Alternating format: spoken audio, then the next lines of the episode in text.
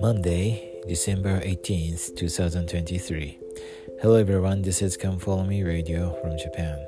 This week we will learn uh, Christmas.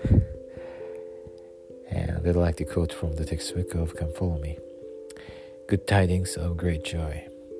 Consider how pondering the Savior's birth and mission can help bring a spirit of peace and sacredness to the Christmas season. Record your impressions.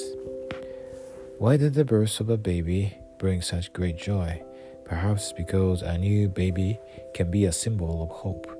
There's something about the brand new life full of possibilities that invites us to ponder what life might hold for that child and what wonderful things he or she will accomplish. Never has this been truer than at the birth of the Son of God, Jesus Christ. Never has there been more hope placed in a child, and never has there been one born with so much promise. When an angel invited shepherds to seek a newborn child in a manger, he also gave them a message about that child. It was a message of hope that this baby had come to earth to fulfill a sacred mission.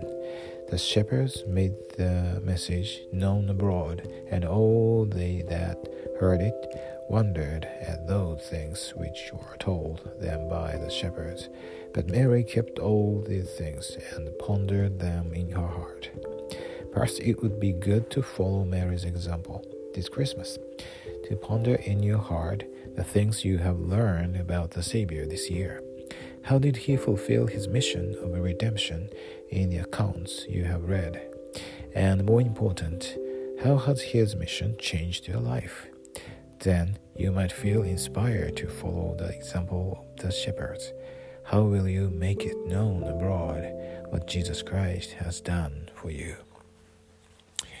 Uh, yes, uh, this year we have learned many things uh, through the New Testament, the life and teachings of Jesus Christ, and also uh, the proselyting of the apostles and their teachings, their letters, and now uh, we are learning the revelation of John.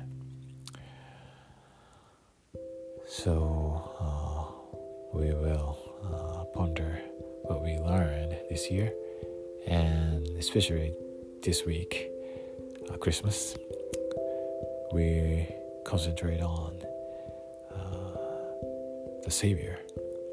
And think celestial. And try to follow his wonderful example. And how he has changed ours, our lives, and us. I'm so grateful for this Christmas season and I'm so grateful for the gospel restored through the prophet Joseph Smith. I know Heavenly Father liveth, He loves us. Jesus is the Christ. In the sacred name of Jesus Christ, Amen.